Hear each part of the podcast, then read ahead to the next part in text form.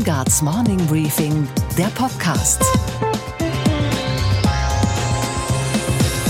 Einen schönen guten Morgen allerseits. Mein Name ist Robin Alexander. Immer freitags starten wir gemeinsam in den Tag. Ob Sie gerade auf dem Weg zur Arbeit sind oder einen Brückentag genießen, heute ist Freitag, der 4. Oktober. Zur Bilanz nach 29 Jahren deutscher Wiedervereinigung gehört auch, dass sich die Mehrheit der Ostdeutschen in der Bundesrepublik als Bürger zweiter Klasse fühlt. Wir müssen lernen zu verstehen, was es für den einzelnen Menschen bedeutete, als auf die Last der Teilung die Wucht der Einigung folgte. Diese Worte wurden gestern am Tag der deutschen Einheit gesprochen, der in Kiel gefeiert wurde. Nehmen wir einander wahr, hören wir einander zu, lernen wir aus unterschiedlichen Erfahrungen gestalten wir auf ihnen im besten Sinne fantasievoll unsere gemeinsame Zukunft. Freuen wir uns an der Vielfalt unseres Landes. Herzlichen Dank. Oft wird ja kritisiert, dass der 3. Oktober kein guter Feiertag wäre. Die Menschen würden sich viel mehr an den 9. November erinnern, als die Mauer fiel. Bei mir persönlich ist das anders. Ich erinnere mich an den 3. Oktober 1990 noch sehr genau. Guten Abend, meine Damen und Herren. Die Deutschen leben wieder in einem souveränen, freien und geeinten Land. 45 Jahre nach dem Zweiten Weltkrieg endete in der vergangenen Nacht die deutsche Teilung. Ich war damals Schüler und dass ich verstanden habe, was dieser Tag für unser Land bedeutet, verdanke ich einem einzelnen Mann, meinem Geschichtslehrer. Herr Tripp hieß er und er hat mit uns die ganze Einheitsfeier in der Schule nachbesprochen auch die zentrale Rede des damaligen Bundespräsidenten Richard von Weizsäcker. Ich bin gewiss, dass es uns gelingt, alte und neue Gräben zu überwinden. Wir können den gewachsenen Verfassungspatriotismus der einen mit der erlebten menschlichen Solidarität der anderen Seite zu einem kräftigen Ganzen zusammenfügen. Wir haben den gemeinsamen Willen, die großen Aufgaben zu erfüllen, die unsere Nachbarn von uns erwarten. Persönliche Erwartungen an die Einheit hat unser Lehrer damals auch geweckt. Mit einem Beispiel aus der Geschichte. Nicht der deutschen, sondern der amerikanischen Geschichte. Er hat an den Pioniergeist erinnert, mit dem Generationen von Amerikanern ihr Land aufgebaut haben.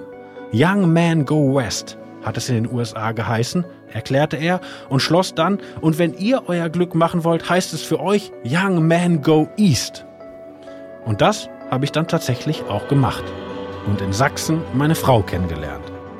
Und gestern, auf den Tag genau 29 Jahre nach der Ansprache meines Lehrers, habe ich unsere Kinder gefragt, fühlt ihr euch eigentlich als Ossis oder Wessis? Die Antwort gab es nicht. Die Kinder haben noch nicht einmal die Frage verstanden.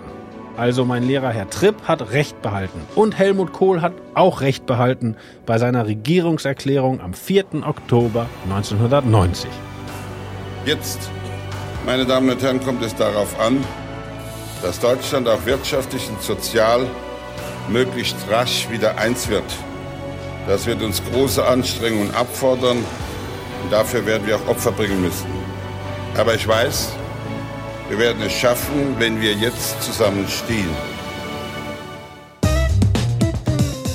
Unsere Themen heute. Die deutsche Einheit aus ganz verschiedenen Blickwinkeln. Über das Deutschland danach sprechen wir mit Philipp Amthor, geboren in Mecklenburg-Vorpommern, genau drei Jahre und einen Tag nach dem Fall der Mauer. Inzwischen gehört Philipp Amthor zu den jungen Hoffnungsträgern der CDU in diesem geeinten Deutschland. Aber in jedem Fall freue ich mich, wenn ich dafür als Beispiel dienen kann, dass man auch als Ostdeutscher und als jemand, der aus dem ländlichen Raum kommt, keinen Grund hat, sein Licht unter den Scheffel zu stellen, sondern viel erreichen kann, wenn man sich anstrengt.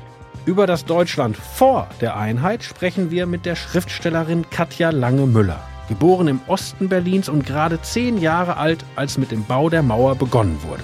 Irgendwie kapiert die Politik nicht, dass nicht alle Wunden quasi äh, irgendwie mit Geld zu heilen sind. Darum geht es im Grunde gar nicht. Aber wir vergessen auch den Rest der Welt nicht. Unser Mann in Washington, Peter Wasrange, erzählt, wie sich Trump gegen das drohende Amtsenthebungsverfahren wehrt und wie seine Chancen stehen. Unsere Börsenreporterin Sophie Schimanski in New York wird unter anderem mit uns, so wie auch sicher Donald Trump, auf die aktuellen Arbeitslosenzahlen in den USA schauen. Außerdem besprechen wir, warum das Klimapaket der Bundesregierung jetzt doch noch nicht beschlossen wurde. Jeder dritte Deutsche, der heute lebt, ist nicht in der DDR oder der alten BRD geboren, sondern nach dem 3. Oktober 1990 im vereinten Deutschland. Einer von diesen Menschen ist auch Philipp Amthor von der CDU. Er ist Deutschlands zweitjüngster Bundestagsabgeordneter.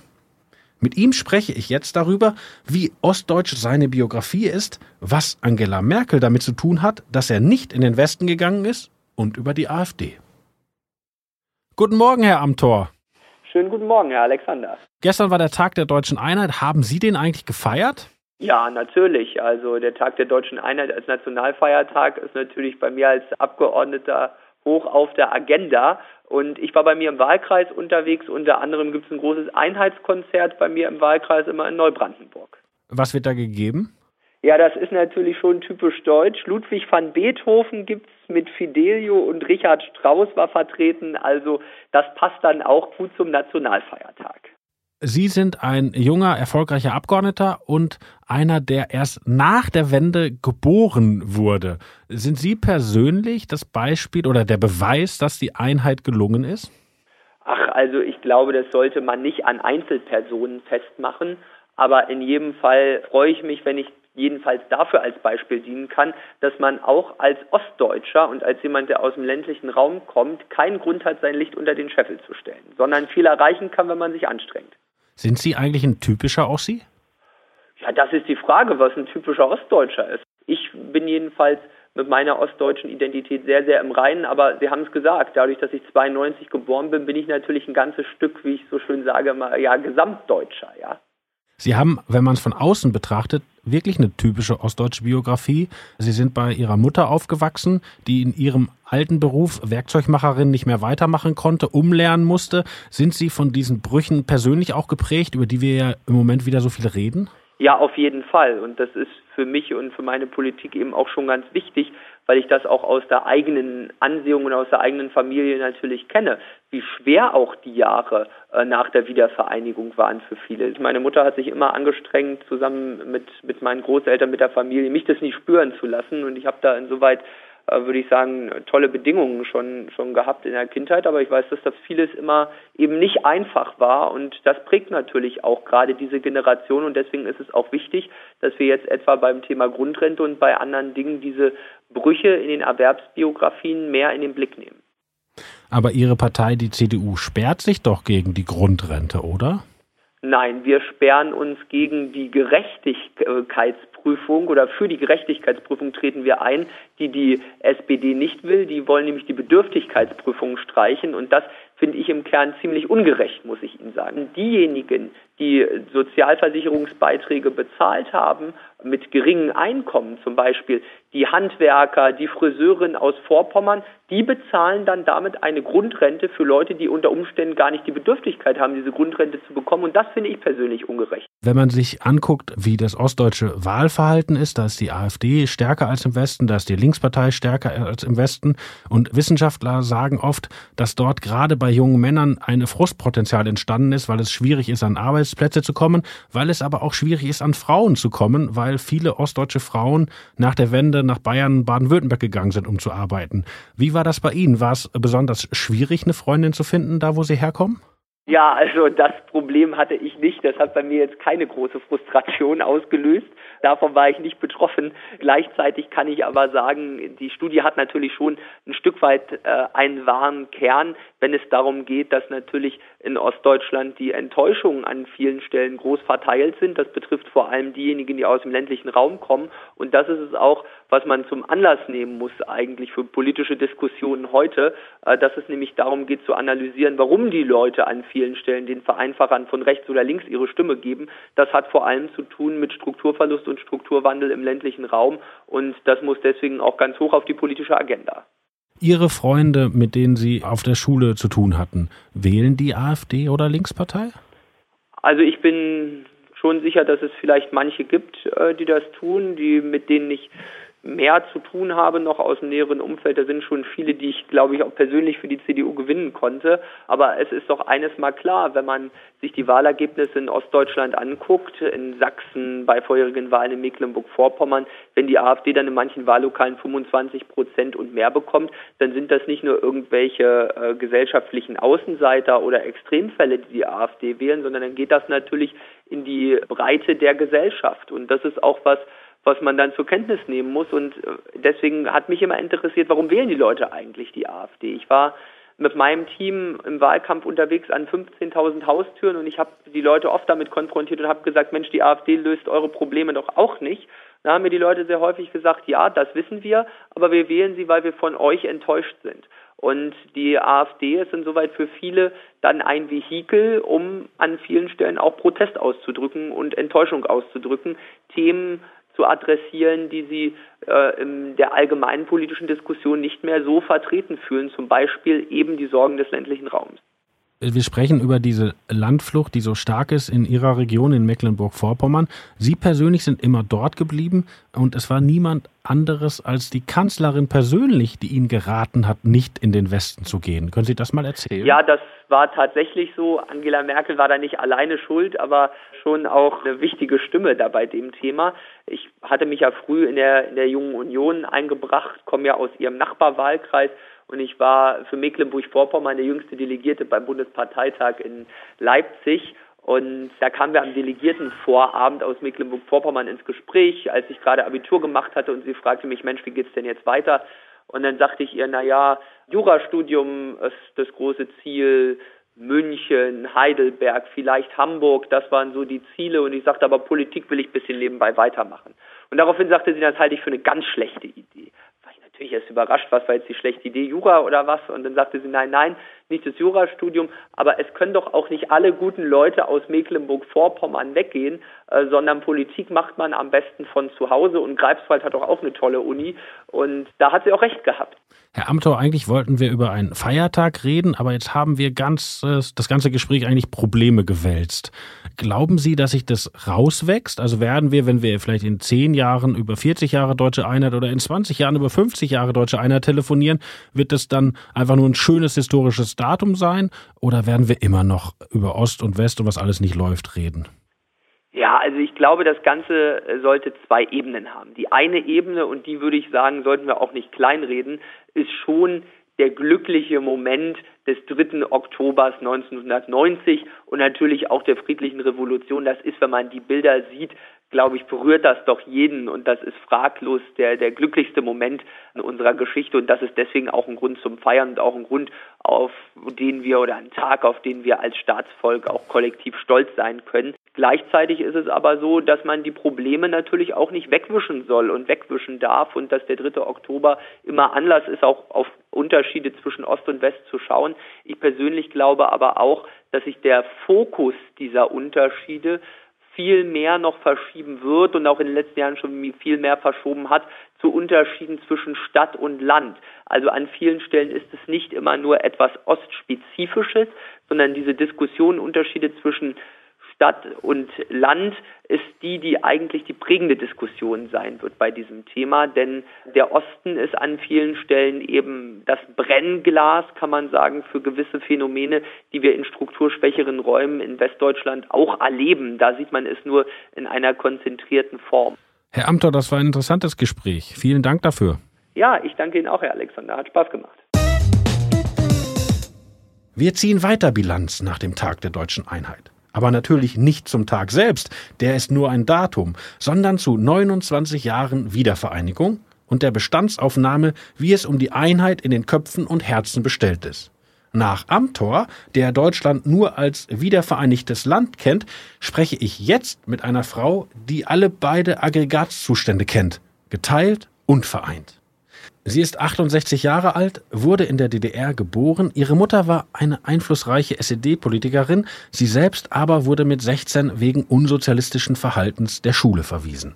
1984 machte sie in den Westen rüber und ist für mich eine der wichtigsten Schriftstellerinnen Deutschlands, die unter anderem mit dem Ingeborg-Bachmann-Preis ausgezeichnet wurde. Ich spreche mit Katja Lange-Müller über 30 Jahre Wiedervereinigung. Guten Morgen, Frau Lange-Müller. Guten Morgen. Ist das jetzt eigentlich mit der in den letzten 30 Jahren gut gelaufen oder ist das schlecht gelaufen? Na, ich habe den Eindruck, dass nachdem so die ersten drei, vier, fünf Jahre der Hoffnung ins Land gestrichen waren, ins nunmehr wiedervereinigte, dass dann also doch sich bestimmte Momente der Verschiedenheit wieder stärker bemerkbar gemacht haben, weil natürlich Prozesse angelaufen waren. Wer damals nach der Wiedervereinigung etwa 40 war, ist heute Rentner und Menschen, die damals 20 waren, also noch komplett DDR sozialisiert, sind mittlerweile 50. Das muss man sich auch mal klar machen. Da ist Zeit vergangen. Deren Kinder, wiederum eine ganze Generation, sind in der wiedervereinigten Bundesrepublik aufgewachsen. Für die ist die DDR Geschichte, das Land ihrer mehr oder weniger frustrierten Eltern und damit eben doch noch immer prägend, weil nichts prägt so sehr wie Eltern. Hm? Viele Jahre gab es ja das politische Phänomen der PDS und später Linkspartei, die sich so als Sachwalterin des Ostens. Naja, das begann ja noch mal ganz anders. Ne? Das, als das Ende der DDR als Staat kam, sehr, sehr schnell, womöglich zu schnell, auf jeden Fall schneller als und vor allem anders als die Bürgerrechtler von Bündnis 90 das sich vorgestellt hatten. Also das ist, das waren die eigentlichen, also diese eigentlich die Bürgerrechtler, die Dissidenten, die äh, einen großen Anteil daran hatten, die sozusagen die Bevölkerung im Osten aufgewiegelt hatten. Ne? Naja, jahrelang war es doch so, in der Talkshow sagte die Moderatorin, und jetzt, was sagt der Osten dazu? Und dann kam Gregor Gysi. Mhm. Also irgendwie hatte es ja die. Ja, das waren natürlich, die Linkspartei hatte mehr Bedeutung noch vor fünf, sechs Jahren. Die sind natürlich als Protestpartei, die sozusagen ein Copyright auf den Osten haben wollte, ein bisschen abgelöst worden durch die AfD. Ich glaube, dass die sich jetzt ungeheuer vertun, indem sie also, was weiß ich, eine Figur wie wie Greta als Sektenführerin geiseln oder so. Damit tun sie sich überhaupt keinen Gefallen, weil äh, man kann sozusagen nicht Erscheinungen der Realität so in dem Maße und falsch für sich reklamieren, wie die das jetzt tun. Also das, die sind gerade auf den falschen Zug aufgesprungen, würde ich mal sagen. Man, man sagt, verkürzt gesagt, der Westen interessiert sich für den Klimawandel, der Osten immer noch für das Thema Flüchtlinge. Woher kommt das? Naja, ich denke mal, da eröffnet sich gerade eine Chance, dass man eben doch wieder gemeinsame Interessen hat. Denn Klimawandel, also das haben die im Osten stärker gemerkt als die im Westen. Der Sommer war verheerend, besonders für die neuen Bundesländer. Ich sehe da sozusagen gerade Silberstreif am Horizont, also. Glauben Sie, dass wir, also nicht nur wir beide, sondern wir Deutschen irgendwann dahin kommen, einfach uns nur über die Einheit zu freuen? Also sind wir irgendwann mit dem Problem durch oder werden wir so ein Gespräch auch in zehn Jahren führen? Nee, also ich denke, das wird noch eine Weile dauern. Und es wird auch noch einiger Dinge bedürfen. Also ich habe gesagt, es ist ein, ein wichtiger Ansatz ist, es ist immer so, dass wenn Dinge geschehen, die quasi über dieses Gezerre, also über diese diese Spaltpilzzüchterei irgendwie hinausweisen, dann haben wir eine neue Chance. Und jetzt, denke ich, ist es an der Zeit, dass man sich wichtigeren Themen zuwendet oder zuwenden muss sogar. Denn klar, also globale Veränderungen betreffen Ost- und Westdeutsche und Schweden und Dänen und Inder und ich weiß nicht wen. Ja, und vielleicht ist das eine Chance.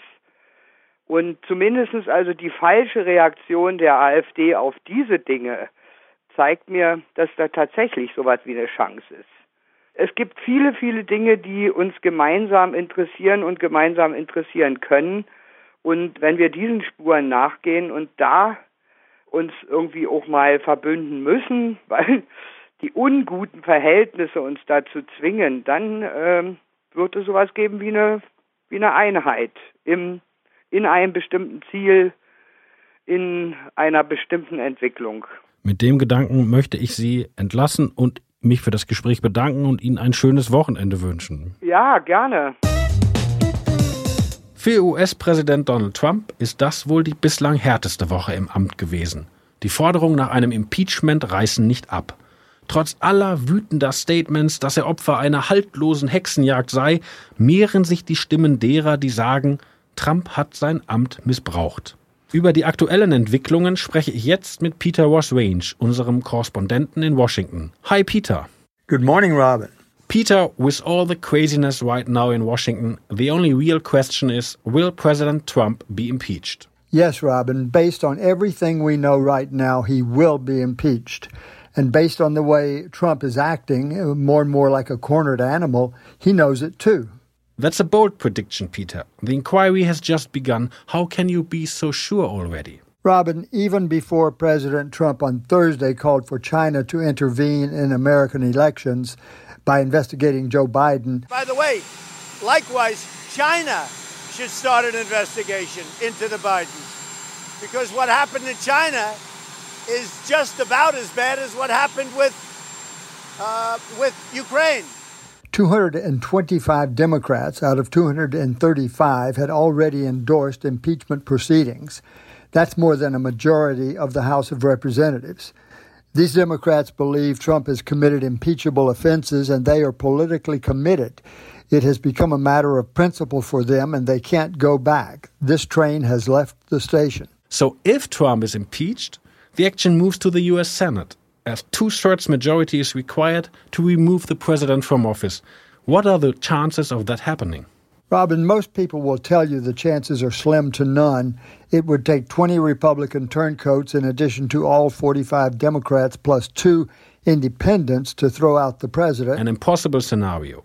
On its face, yes, Robin, but I no longer consider it an impossibility. At least five Republican senators have already criticized Trump. That's a critical crack, actually, in the stone wall on the Republican side. Fox News moderators have even started fighting among themselves about impeachment. That's another crack. The Watergate proceedings against Richard Nixon in the 1970s began with Republican cracks just like this. Thanks, Peter, for your insights and daring prediction. We will stay in touch. Of course, Robin. Goodbye. Und was war heute Nacht an der Wall Street los? Mit unserer Börsenreporterin Sophie Schimanski in New York spreche ich jetzt über den US-Arbeitsmarkt, mit dem sich Trump ja auch gerne schmückt. Jobs, Jobs, Jobs, twittert er immer, wenn neue Zahlen rauskommen. Guten Morgen, Sophie. Schönen guten Morgen aus New York. Die Zahlen aus dem Arbeitsministerium kommen ja erst in ein paar Stunden, aber es gibt ja schon deutliche Tendenzen. Ja, ganz genau, denn zwei Tage bevor es eben diesen offiziellen Arbeitsmarktbericht der Regierung gibt, gibt der Dienstleister ADP eine monatliche Statistik heraus. Und die gilt als guter Indikator für diesen Bericht. Und wenn es nach diesem Indikator jetzt geht, dann steht den Anlegern heute nichts besonders Gutes bevor. Denn die Zahl der neu geschaffenen Jobs ist im September zwar gestiegen, aber nicht so viel wie erwartet. Im September haben Unternehmen demnach 135.000 neue Stellen geschaffen. In 2018 waren es 214.000 Neustellen im Monat. Das letzte Mal, dass diese Zahlen eher niedrig ausgefallen sind, das war in 2017 und äh, da waren die Hurricanes schuld, denn Geschäfte mussten eben vorübergehend schließen. Dieses Mal sehen Wall Street-Ökonomen jetzt einen Sturm der ganz anderen Art sozusagen, vor allem eben einen, der nicht einfach wieder wegzieht, sondern sie sehen den Grund vor allem im Handelskrieg und in der Rezession im verarbeitenden Gewerbe. Und was, Robin, geht eigentlich gar nicht? Dass das mit großem Tamtam -Tam angekündigte Klimapaket der Bundesregierung noch nicht einmal beschlossen ist, aber schon eingepreist wird. Am Mittwoch standen in der Kabinettssitzung überraschend gar keine Klimapläne auf der Tagesordnung.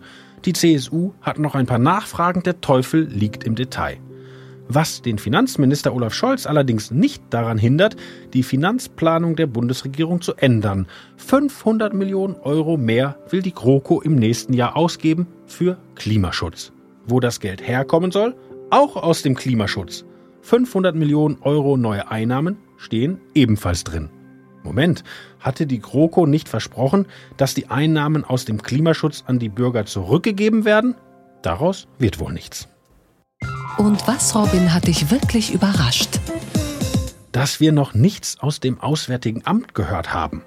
Denn am Werderschen Markt, wo seit jeher Deutschlands selbstbewusste Diplomaten residieren, leistet man sich seit der Amtsübernahme von Heiko Maas auch eine sehr agile Social-Media-Abteilung.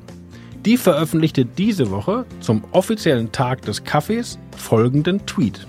Eine Tasse Kaffee kann vieles sein. Auf Auslandsreisen von Heiko Maas und seiner Delegation ist sie oft eine Insel der Ruhe zwischen Terminen, eine Gelegenheit, Gespräche vorzubereiten oder eine Möglichkeit, die Kaffeekultur eines Landes und so ein Land kennenzulernen. Dazu gab es ein Foto des kaffeetrinkenden Außenministers, der ja auch wirklich zu den fotogensten Politikern im Land gehört. Und dies auch über die offiziellen Kanäle seines Ministeriums gerne mitteilt. Und heute? Heute ist laut Kalender der Tag des Lächelns. Liebes Auswärtiges Amt, lieber Heiko Maas, da geht doch noch was, oder? Ich wünsche Ihnen einen erholsamen Start in diesen neuen Tag und ein schönes Wochenende. Morgen hören Sie Gabor Steingart wieder mit einem weiteren Morning Briefing Spezial, diesmal mit dem früheren Bundesverfassungsrichter Paul Kirchhoff. Damit herzliche Grüße, Ihr Robin Alexander.